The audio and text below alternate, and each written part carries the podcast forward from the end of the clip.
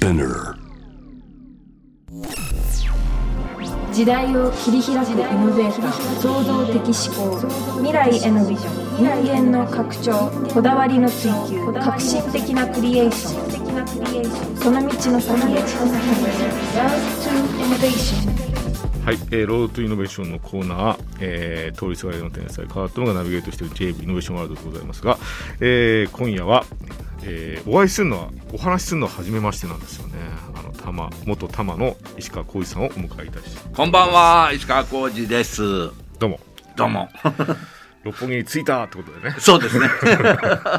なかなかね、六本木ってね、めった来ないですからね。あそうですか。うん。はいあの石川さんは僕ねあの拝見したのはええ。あのーあれだったんですよあの間近で見たって意味だと「はい。明日のアー」っていうああ、ちょっとコントのお芝居みたいなやつですね。で、うん。石川さんがなんか役者としても出てるし、あはいはいなんか合間合間で演奏してくれるっていう、ええとてもなんか稀な機会がありまして、はいはい。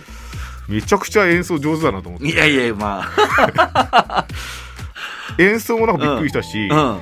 あれ演技っていうのは、ええ。石川さんはされてたんですか？もともともともとですね、僕、その音楽をやり始めたのは高校卒業するちょちょ、あのー卒業する直前ぐらいだったんですけども、その前に高校入った時に演劇部に入ってたので、どっちかというと音楽より演劇の方が先だったんですね。はい。えーじゃあそんなに言わあと僕普通に拝見してても、ええ。あの演技上手でした。あありがとうございます。あのアスナーのねあの、はい。一つのテイストがあって、ええそうですね。なんかあの世界の住人って感じがやっぱしてて。ああ、ありがとうございます。っ楽しかったですけどね、えーそしてあそうだ。僕はあの普通になんか、はい。大林監督のうん「この空の花」ああ、はいはってい。はい。いう映画見た時も、はい。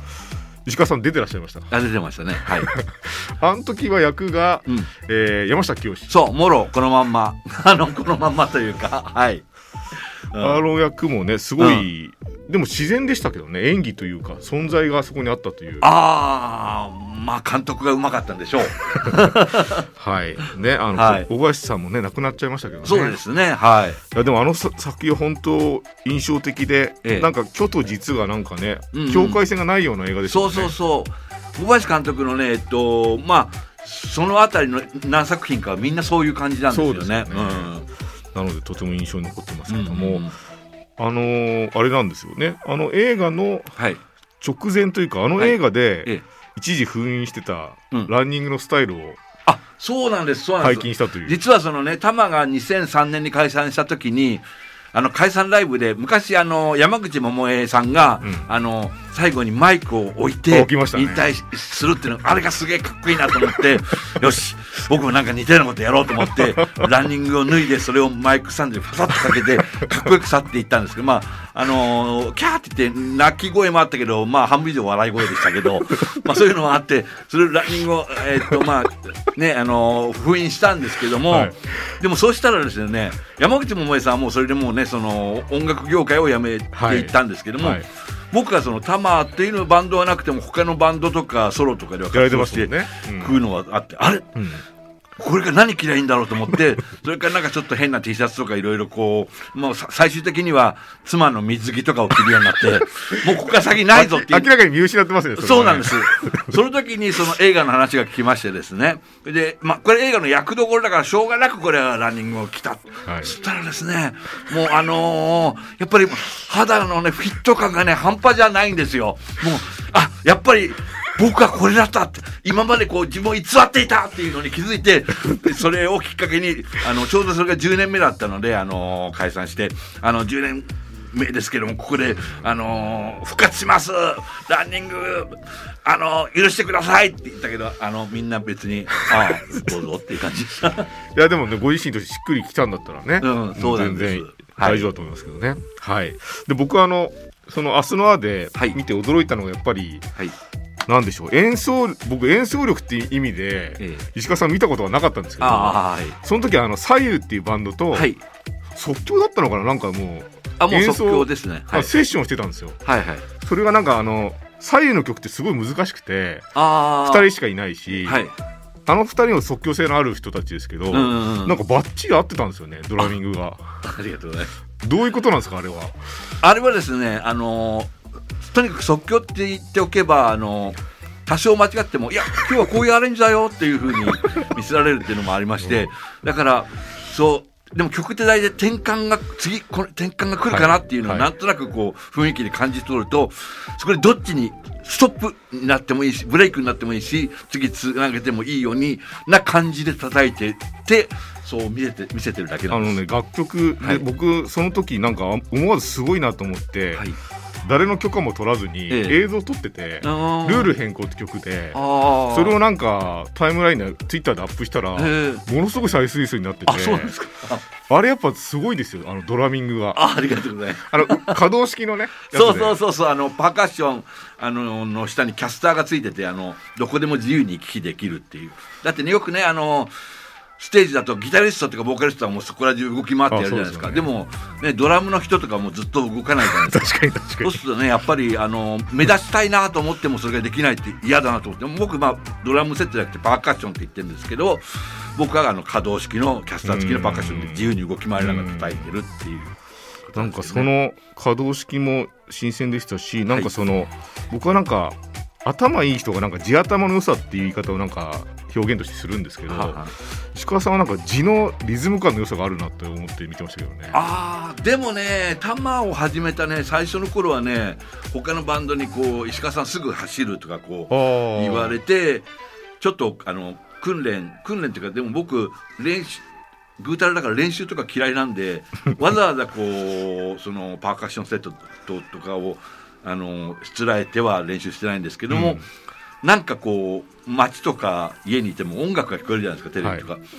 とその度に、えっととっさにリズムを取る練習だけは手手だけでずっとしてて、うんまあ、それしかしてないんですけどね。なんかあの石川さんのキャリアを結構なんか見ると、はい、結構やっぱ大きいなと思うのが、はい、あんまご本人もおっしゃらないですけどあの、はい芸能山城組っていう組があるじゃないですか。ああ組がね はいあります。の僕ら世代から言うとあのラッセラーっていうかアキラの音楽とかね。あああそうそうアキラのねった、あそこにいたことあるんですもんね。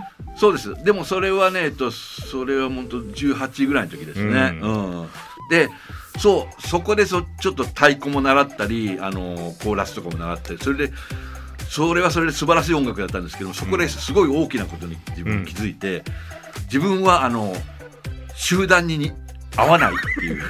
どうしてもはみ出てしまう。みんなって組はね同じことやってて言ってもねダメできないんで、う大所帯ですもんね。そうなんですよね、うん。だからそう集団で同じことでわーってこう盛り上がらなくちゃいけないのに、何か一つ外れちゃうんで、うん。これはあの芸能山城組は素晴らしいんですけども、あの僕の居場所はちょっと僕は一人でやった方がいいなと思ってそこから一人でライブハウスとかのオーディションとか受けて出ましたね。ではい。弾き語りで最初、しんもうシンガーソングライターとしてそうですね。はい。や。られてて、はい。でやがてあれですよね。あのー筑さんという柳原さんと、うんうん、そう、えー。みんなね一人ずつのシンガーソングライターの弾き語りで出てて、それでも結構いろんなライブハウスのそういう今でいうオープンマイクみたいなところに出て、もううん。何十人何百人っていう人を見てその中で親って思う人ってそんなにいなかったから、うん。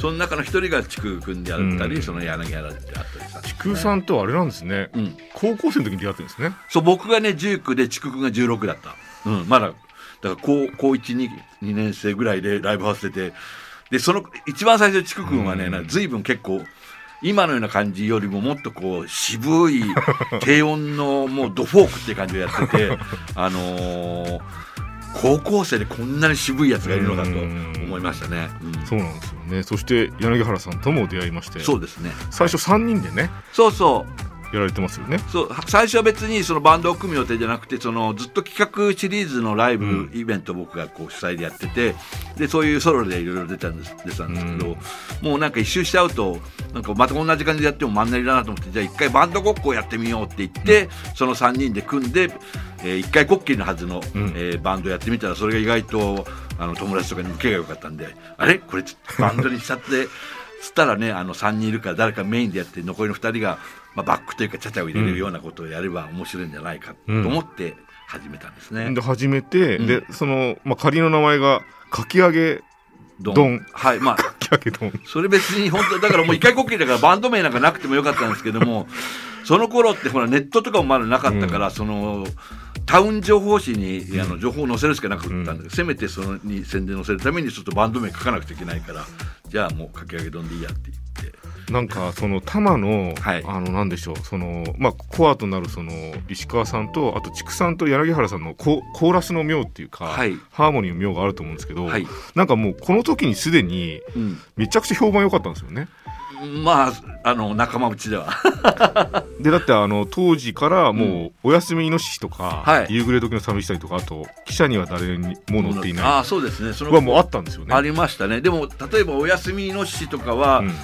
結構たまメジャーになって、えっと、アンコールとかでよく結構ねあのテンポの速い元気歌バージョンみたいなのやってたんですけども、うん。最初筑君が持ってきた時はあのもう全然スローな、うん。あのなんかあのどっしりとした歌だったり、うん。あと「夕暮れ時の寂しさに」っていう曲も途中で「あーいや!」っていうあの 沖縄民謡みたいなコーラスがつくんですけども、はい。あれもあの僕と柳原がふざけて言ってた言っただけで最初菊君が曲持ってきた時はそれはなかった。あまさに今「アイヤがな聞こえてましたけど、う んなそうなんですよね。はい。結構なんかだからタマでの楽曲の作り方も結構即興的なものがあったんですかね。そうですね。だから誰かが曲持ってきたらもうとにかくそれを壊す作業から始めようみたいな感じでだからあの「さよなら人類」っていうのを作ってきた時もあの別に柳原が「じゃあここで石川さん着いた」って叫んでって言われたわけじゃなくてもう僕が勝手にもう曲を壊す感じで「着いた」って叫んだりとかしたっていうあれはもうでも絶妙の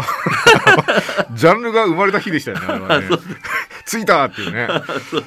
あれはびっくりしましたけど、はい。あのーそのでもかき揚げ丼だったものが玉になりますよね、はい。玉っていう名前は石川さんがつけたんですよね多分そうあのね 記憶がねはっきりして多分そうなんですよね。なんか もうねバじゃあバンド名考えようって言って、僕のあの四畳半のアパートでそのはい。メンバー集まって酒飲みながらずっとでも全然決まらなくてその松葉崩しとかゴミとかそういうのが あの案で出たんですけど。ゴミはひどいですね、うん、ちょっとパンクバンドっぽいかなとかいう感じになっちゃって。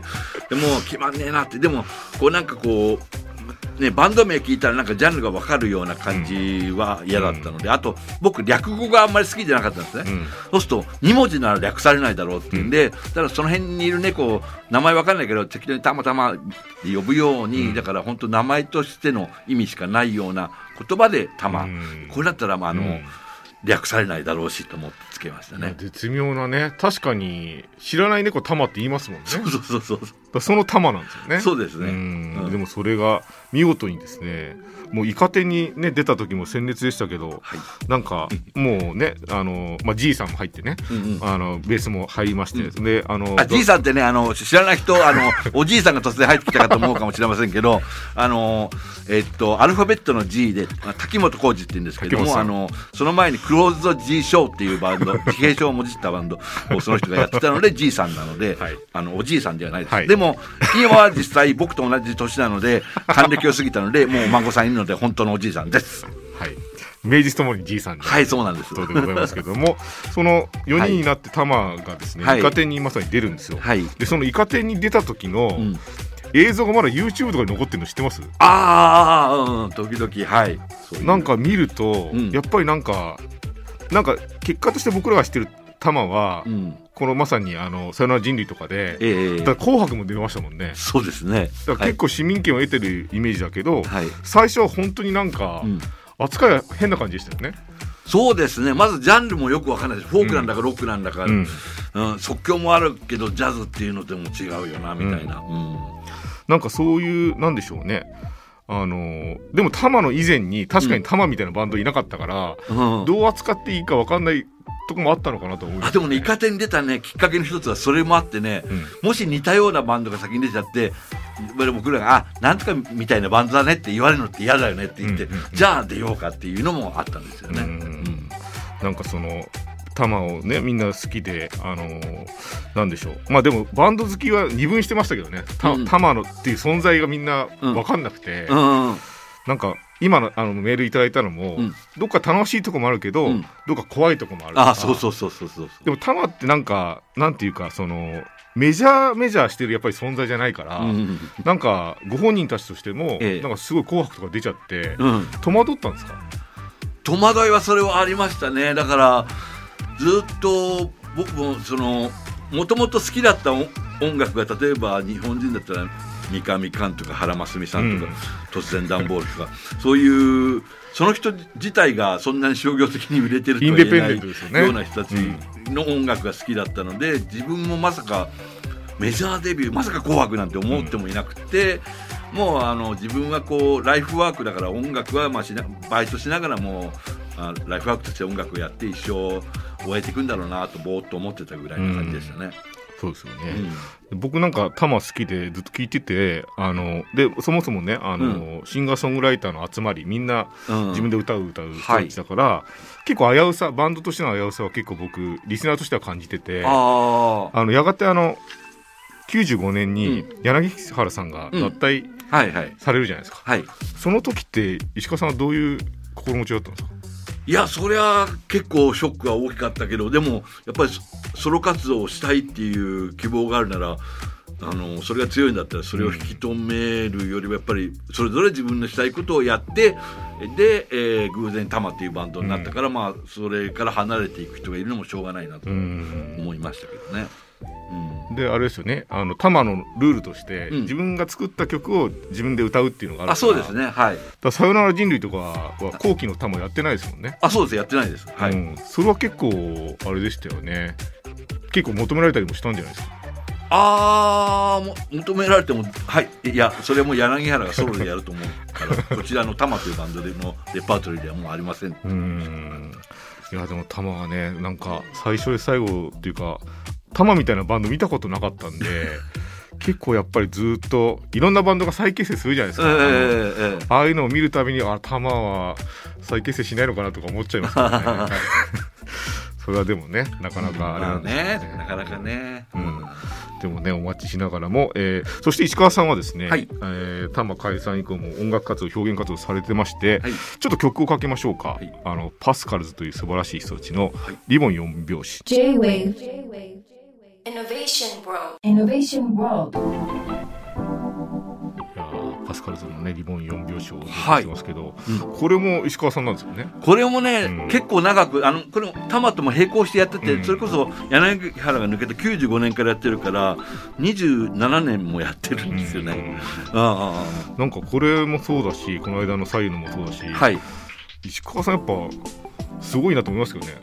音音音感が。だそそうっすか。あありがとうございます。って思いっきりだってまあ長年やってりゃできるようになるよ。でパスカルさん特に大所帯でオはい。ーケストラじゃないですか、そうですね。結構実は譜面とかもしっかりあるんですよね。あああるみたいですね。っていうのはあの僕だけあのリハにも呼ばれないんです。もうそのバンマスのロケットマッツっていう人がですねあのもう工事はあのあのその場で即興で思いついたようにやってくれればいいからあの新曲があってもあの全然あのねお客さんが初めて聴くけど僕も初めてステージで聴いてその場で反応して叩くという感じなんですね。うん、いやでも本当にま天性のものもやっぱあるんだろうけどなんかやっぱり積み上げてきたものとね素晴らしいなと思いますけども。はい。パスカルズなんですけど。あと石川さんははい。個人でもやられてますし、えーいろんなねあのはい。表現を、えーご自身でギターを弾いたりもししてますし。そうですね。ソロの時はギターはい弾き語りです。はいホルモンとかね。あホルモン鉄道ね、ははい。い、これはもうもうおっさん2人がね もうパンツ一丁になってね腹太鼓とか叩きながら。とか、まあ、そういうユニットによっている今8つぐらいバンドとかユニットやっててあのそれもものによって全然やり方が違うので。はい。ジャンルもなんかあの僕今日一個だけちゃんとしたっていうか、はい。あの真面目な話をすると、はい。僕なんか今って、うん。表現に向かおうとする人がみんな結構器用な気がしててあ器用な人が器用な表現方法で、はい。なんか、まあ、音源を作ったり、うん。なんかうまくやってるような気がするんですけど、はい、僕なんか僕もそんなに器用な方じゃなくて、僕は仕事でプログラムとかやってるんですけど、はい。なんかそんな綺麗にまとめようとは思ってなくて。えー。なんかそれはなんかイズムとしてタマがやってきたようなことっていうのか、そうんの楽器もそんな真新しいものとかじゃないとかね、なんかうん。いろんなことがあってなんか不器用なこと人こそうん。なんか表現に向かった方が本人的にはいいと思うんですよね。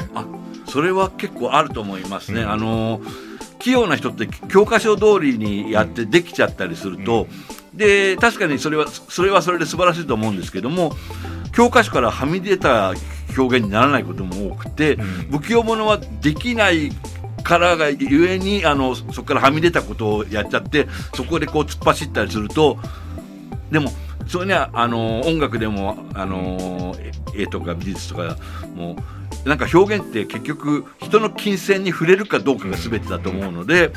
そういうはみ出ちゃったところが意外とその人の人間味とかにが出て、あのー人の心を揺らすことが多いと思うのでむしろ不器用な人は自分には不器用な才能があると思った方がいいかもしれませんね。そうですよね、うん。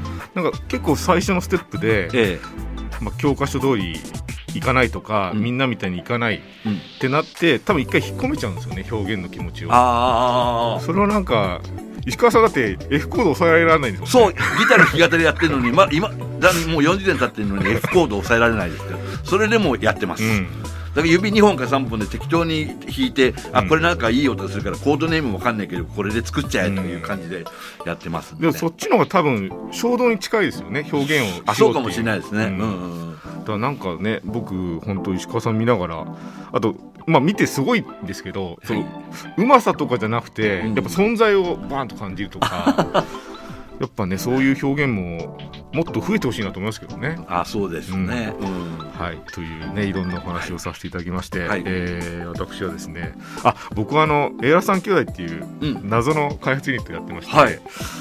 プログラミングの世界のまあプログラミングよくわかんないですよね。なんかプログラムでなんかいやでも僕もパソコンはよくやってるのでうん。パソコンだって石川さん早いですよね。あのホームページずっと更新されてますもんね。あホームページはもう20年以上毎日更新してます、はい、なんかあの人の体ごと記録をしてうん、なんか再現するみたいな技術なんですよ AR って。おおなんかそれでなんか来年やりたいなと思ってるのが、うん、進化のパレードっていうなんかパレードをやりたくてはははは。その時の一団に石川さんがいてほしくてあそういうね一人だけ退化してるのが入ってるっていいんですか？なんかそのピテカントロプスになる日もうん近かったし着いたって言ってたから。なんかあのでも本当にその楽団の中にん、石川さんをちょっとお呼びしたいなと思ってるんであちょっとまたお声掛けしていいですか？あもちろんです。はい。なんかね石川さんみたいな人がいてくれるとうん。なんか次の時代にうん。自分たちを表現してもいいんだっていうあメッセージ伝わるなと思って。あはみ出ちゃいますよどうしても。いやはみ出てください。じゃあちょっとそれもねおあ願はい。いたしますので、そして、えーお知らせといたしましては、はい、えー今ですね、はい。タマという船に乗っていたという、はそうなんです。はい。はい。今漫画ですねこれはね。そうそう。多摩のバンドの自助伝を昔僕が多摩解散の時に出したんですけども、それがなんと18年経って、いきなりあの漫画家にしたいっていう人が出て、えーそれをが単行本になって、えー、と先月つい最近発売になったこれは面白いですね、はい。もう昭和の昭和っていうかあの、時和荘の音楽版というかね。あそうそうそう。そういう感じです。ね本当、はい。漫画道ならぬバンド道みたいなうんそうです、ね、もうありますしあとなんか10月に、はい。えーマイノリティだと思ったらマジョリティだった剣という本もねあそうなんです。これね初公開です。あの、うん。昨日あのあのメールが来て公開告知 OK になったばかりの今日今初めて言うやつです、うん。はい、ぜひそちらの方もねお楽しみということで、またちょっとご連絡いたします。はい、ぜひ。ありがとうございます。その進化のパレード。はい。はい、えー今夜は石川浩一さんをお迎えしました。ありがとうございました。ありがとうございました。J-Wave Innovation World. Innovation World